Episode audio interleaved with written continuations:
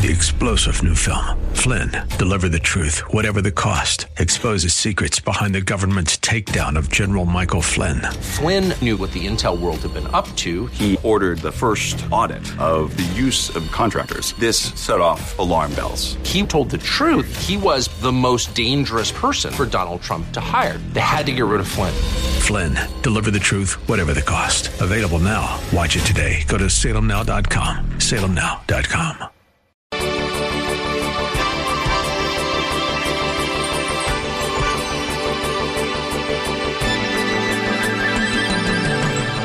testimony in Christ should be more important to you than anything else.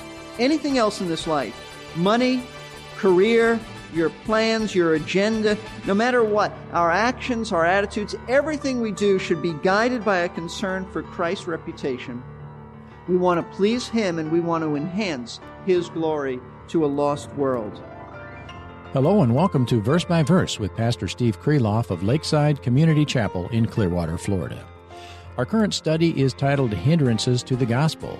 And today, as well as the next two sessions, we'll be focusing on one particular verse, 2 Corinthians 6, verse 6, and the challenge to us as Christ followers to live lives of integrity. We have lots of ground to cover today, so let's get going. Here's Pastor Steve. When Charles Spurgeon became the pastor of New Park Street Baptist Church in London, he was only 19 years old. Many of you may not know that. Many of you may not know of Spurgeon. Spurgeon was in his day the greatest preacher and remains to this day noted as the prince of preachers. But he was only 19 years old when he became the pastor of a rather large church in London. And due to his youthfulness and uh, his distinct preaching style, which nobody else had at that time, Spurgeon experienced an onslaught of criticism horrible criticism. There was a steady stream of newspaper articles that denounced his character, denounced his preaching, denounced his, his motives, even denounced his doctrine. His sermons were called trashy, and some expressed doubt that he was even a converted man. His early success was compared to a rocket that would suddenly climb and then just drop out of sight. In other words, they thought he was a fad. He was, uh, he was a gimmick. He was a kid preacher who was popular now, but in a few years, no one would ever hear of him. In fact, one critic wrote these words, Whose servant is he? What proof does he give that his is a heart searching, a Christ exalting, a truth unfolding, a sinner converting, a church feeding, a soul saving ministry? Now, I don't know who said that, but I know that nobody else remembers that man today. But every preacher who is serious about the Word of God knows of Charles Spurgeon. In fact, the, uh, the slanderous articles and critical articles became so numerous that Mrs. Spurgeon began collecting them and putting them in a book. And when that book was complete, she hung a scripture passage in their room for her husband to constantly see. And the scripture that she hung was Matthew 5, 11 and 12, which says this, Blessed are you when people insult you and persecute you and falsely say all kinds of evil uh, against you because of me. Rejoice and be glad, for your reward in heaven is great. For in the same way they persecuted the prophets who were before you. What a great thing to do for a husband. And what was Charles Spurgeon's reaction to all this? Remember, he was just 19 years old and, and it continued for several years after. But uh, what was his reaction to all the criticisms, the uh, denouncements, the, the attacks upon his character, attacks upon his ministry? According to one of his biographers, and there were many of his biographers, so we can't just say one, but he did this. He fell to his knees and he prayed this prayer, Master, I will not keep back even my character for thee. If I must lose that too, then let it go. It is the dearest thing I have, but it, uh, it shall go. If, like my master, they shall say that I have a devil and am mad, or like him, I am a drunken man and a wine bibber. See, even though he was uh, young in years, Charles Spurgeon had the maturity and the, the insight to understand that commitment to Christ inevitably invites attacks and, and insults and false accusations. That's always the way it is. This has been true of all of God's servants. In fact, that's what Jesus meant when he said, for thus they persecuted the prophets who were before you. And long before Spurgeon arrived on the scene, not only the prophets experienced this, but the apostle Paul went through the same type of heartache of being criticized and slandered by false teachers. And that's what we've been studying in 2 Corinthians. This is a book with the background of attacks on Paul and his ministry. I'd like you to open your Bibles to 2 Corinthians chapter 6. Because as Charles Spurgeon acknowledged that his zeal for Christ was mistaken for madness, so the apostle Paul encountered the same accusation. We've seen this in chapter 5 verse 13, which I think is a pivotal verse. Paul said, if we are beside ourselves, it is for God. If we are of sound mind, it is for you. What an incredible statement. We've gone over this before. He in essence says, if you think I've lost my mind, understand that my behavior is attributed to God.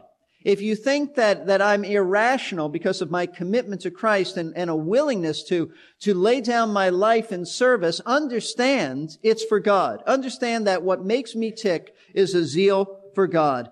And like Spurgeon, the apostle Paul was not really concerned about what others thought about him personally, but he did have a concern. He had a concern about the message that he preached. He wanted it to be preached with purity, but he wanted to make sure that the gospel that he preached would not be hindered by some inconsistency in his life. That's a tremendous truth to understand. Paul wasn't concerned about what people thought about him. In fact, he only defended himself not on a personal basis, but on an apostolic basis.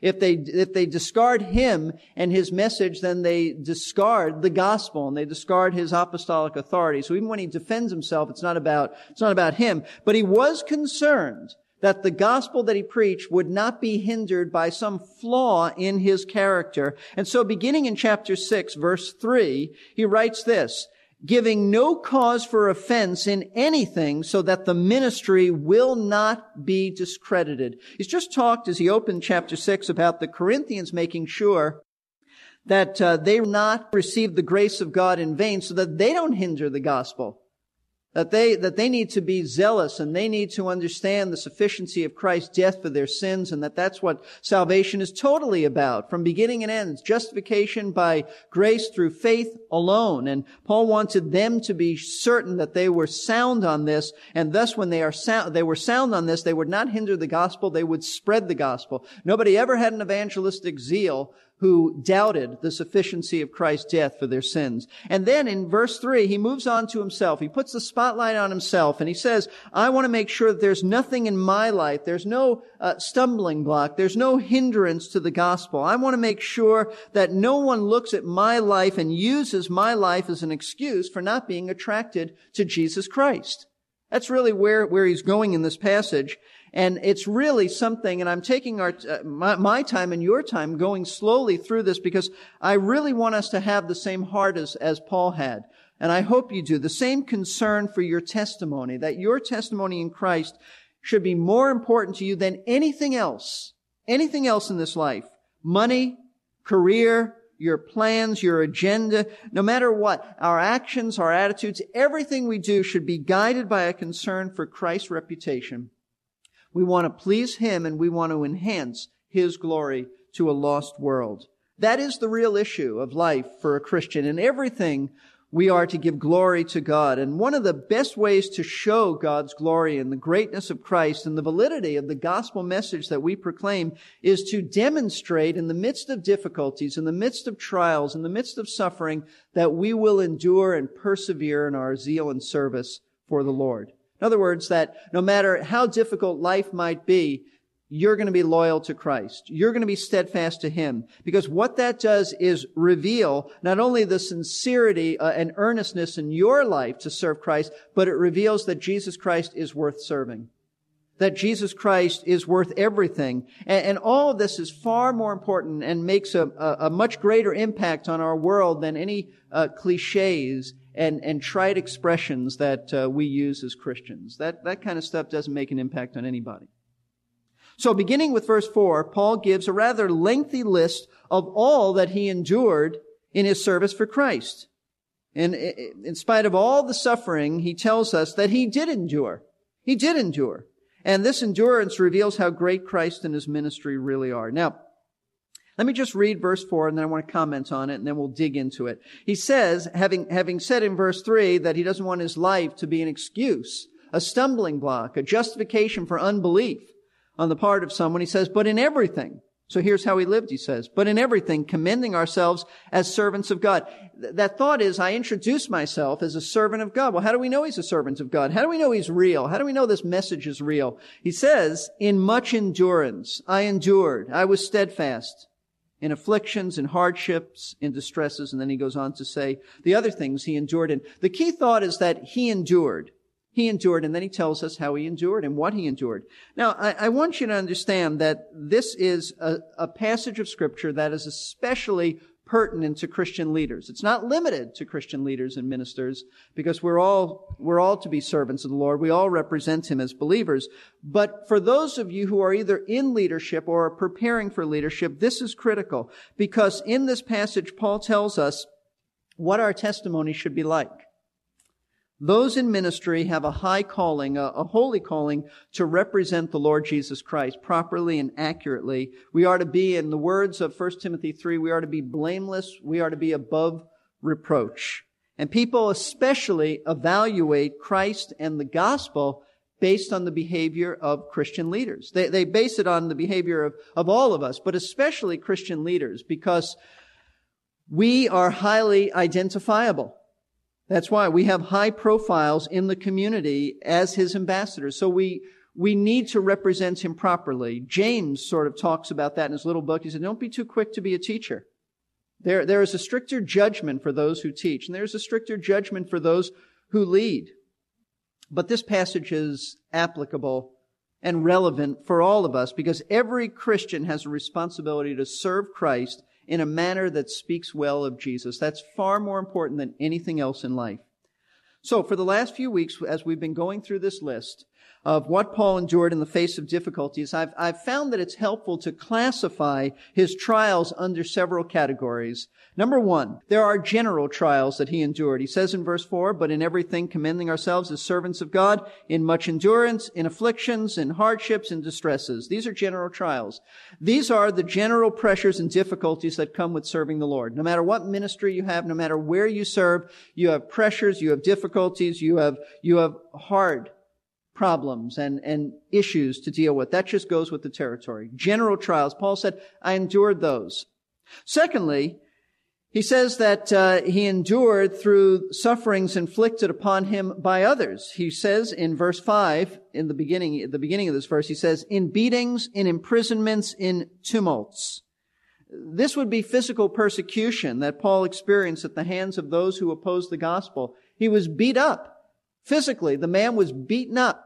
He was thrown in prison many, many, many times. And the word tumults means riots. He didn't just cause a riot. They attacked him after and would have killed him had not God intervened. Paul suffered physical suffering and yet, and yet he endured. He didn't walk away. He didn't say, you know, I think I'll go back to tent making. It's a lot easier and it pays more money. I think I'll do that. But he didn't do that. He also speaks of another trial, self-inflicted hardships. Notice the end of verse 5, what he writes there. He says, in labors, in sleeplessness, in hunger.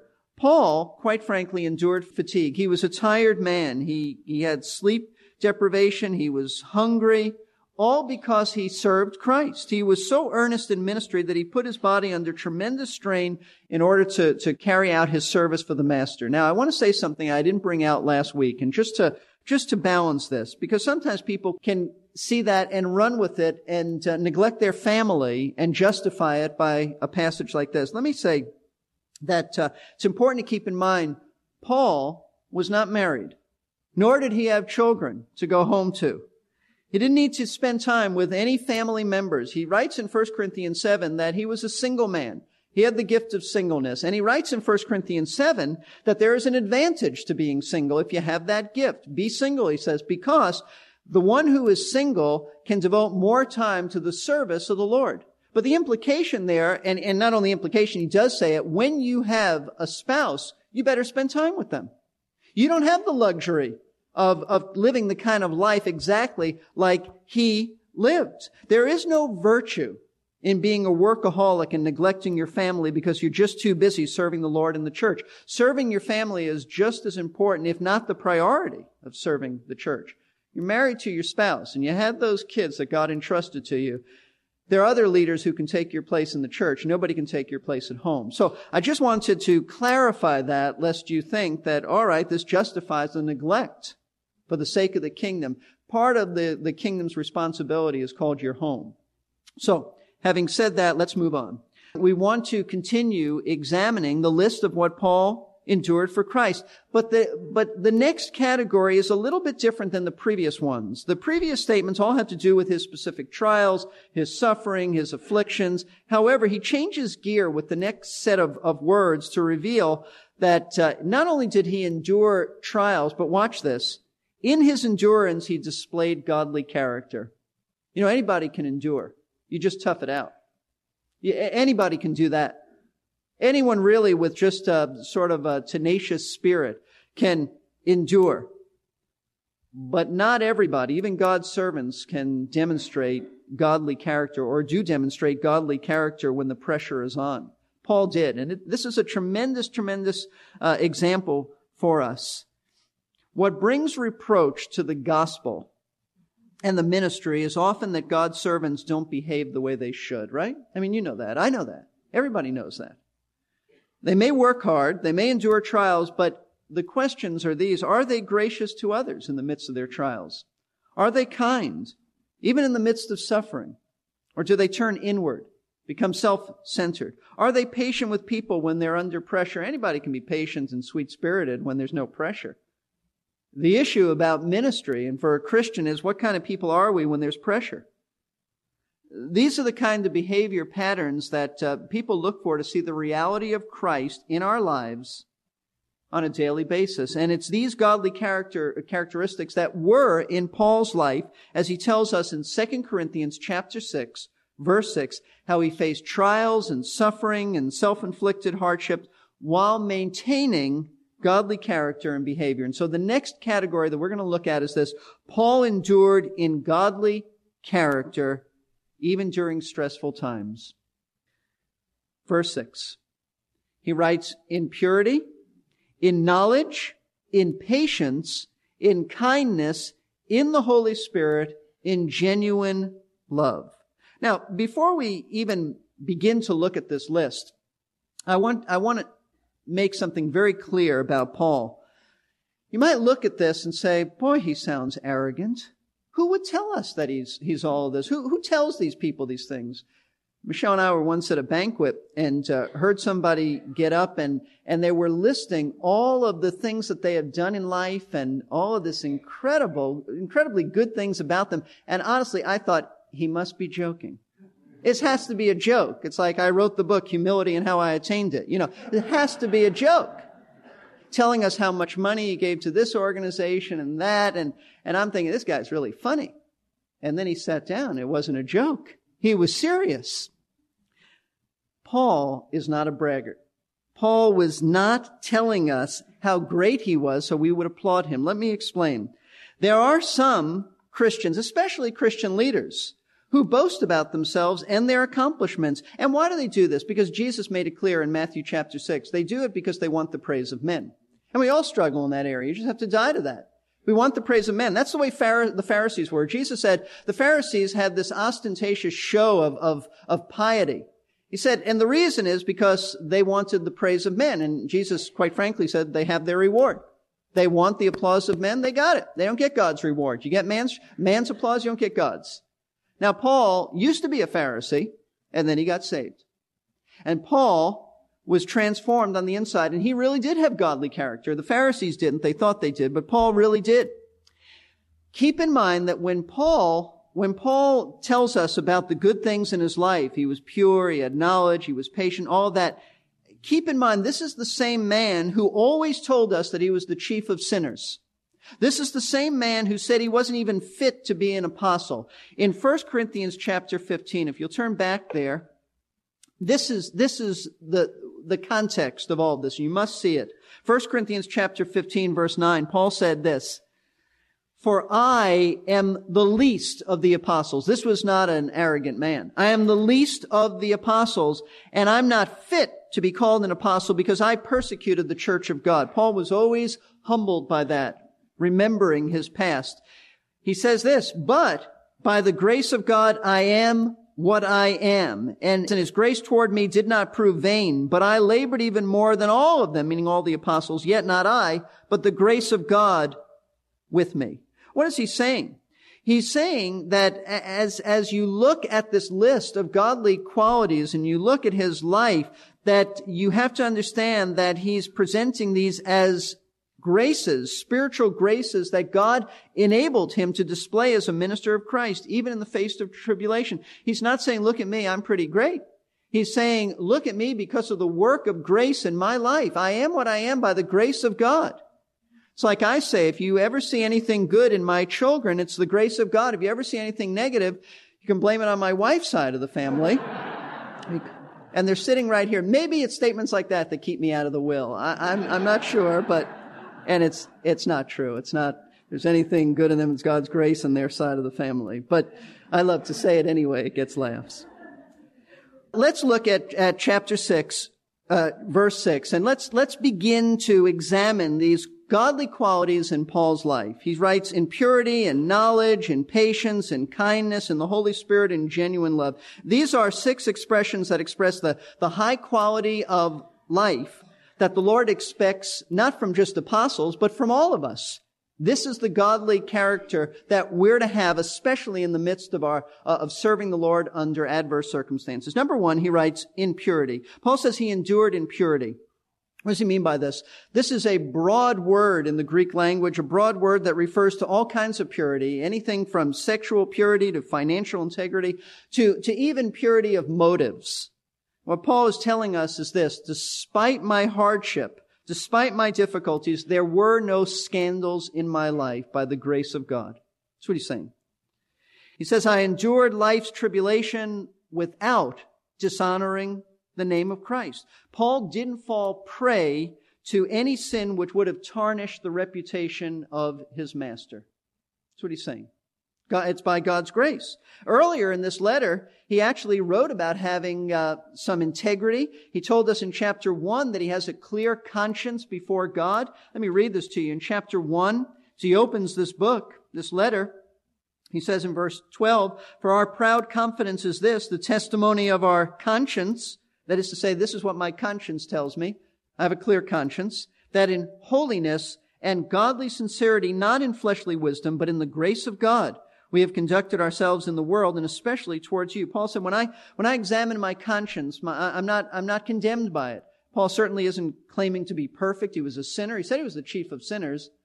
Not he was, but he said, I am the chief of sinners. He realized that. But his conscience was clear as far as how he behaved, especially with the Corinthians. He had a clear conscience. He, behaved in a holy manner and godly sincerity. He said in verse 17, he spoke about integrity of keeping his word, promises. Remember, he had promised the Corinthians, I'll visit you again. And when he didn't show up in their timetable, they were wondering about it. And false teachers came along and said, yeah, this guy didn't keep his word. This guy lies. He, he, says he'll be here, but he's not here. Now, if you can't trust him to keep a simple thing like his itinerary, how can you trust him on the message of salvation? The man's not trustworthy. And so Paul writes, and it's rather detailed in chapter 1, but I'll sum it up in verse 17. He said, Therefore, I was not vacillating when I intended to do this, meaning to come to you said, or was I? Or what, what I purpose, do I purpose according to the flesh so that with me there will be yes, yes and no, no at the same time? He's saying, when I give my promise, am I speaking out of both sides of my mouth? When I say yes, do I really mean no? When I say no, do I really mean yes? He said, no, you can trust me. He goes on to tell them, you can trust me that when I make a promise, I will keep it. And then he explains why he hasn't visited them as, as of uh, that date. But he had, he had integrity in keeping his word. We need to. That's very, when you make a promise, you keep your, your word. It's been said that if you always tell me the truth, I can always believe you. But if you lie to me just once, I can never believe you. Integrity is huge. You've been listening to Verse by Verse. Pastor Steve Kreloff is the teaching pastor at Lakeside Community Chapel in Clearwater, Florida. For more about Lakeside, call the office at 727 441 1714 or visit lakesidechapel.com. If you want to catch up with previous broadcasts in this series, they are available for free at our website, versebyverseradio.org. Go to the Message Archive page. This is Jerry Peterson. We're close to running out of time, so let me just encourage you to join us for the next verse by verse. We'll continue the message Pastor Steve began today as we consider compromise and the gospel. There are some areas where compromise is essential if we hope to accomplish anything, but the gospel is one area where we have to stand fast. If we compromise on the gospel, it's no longer the gospel.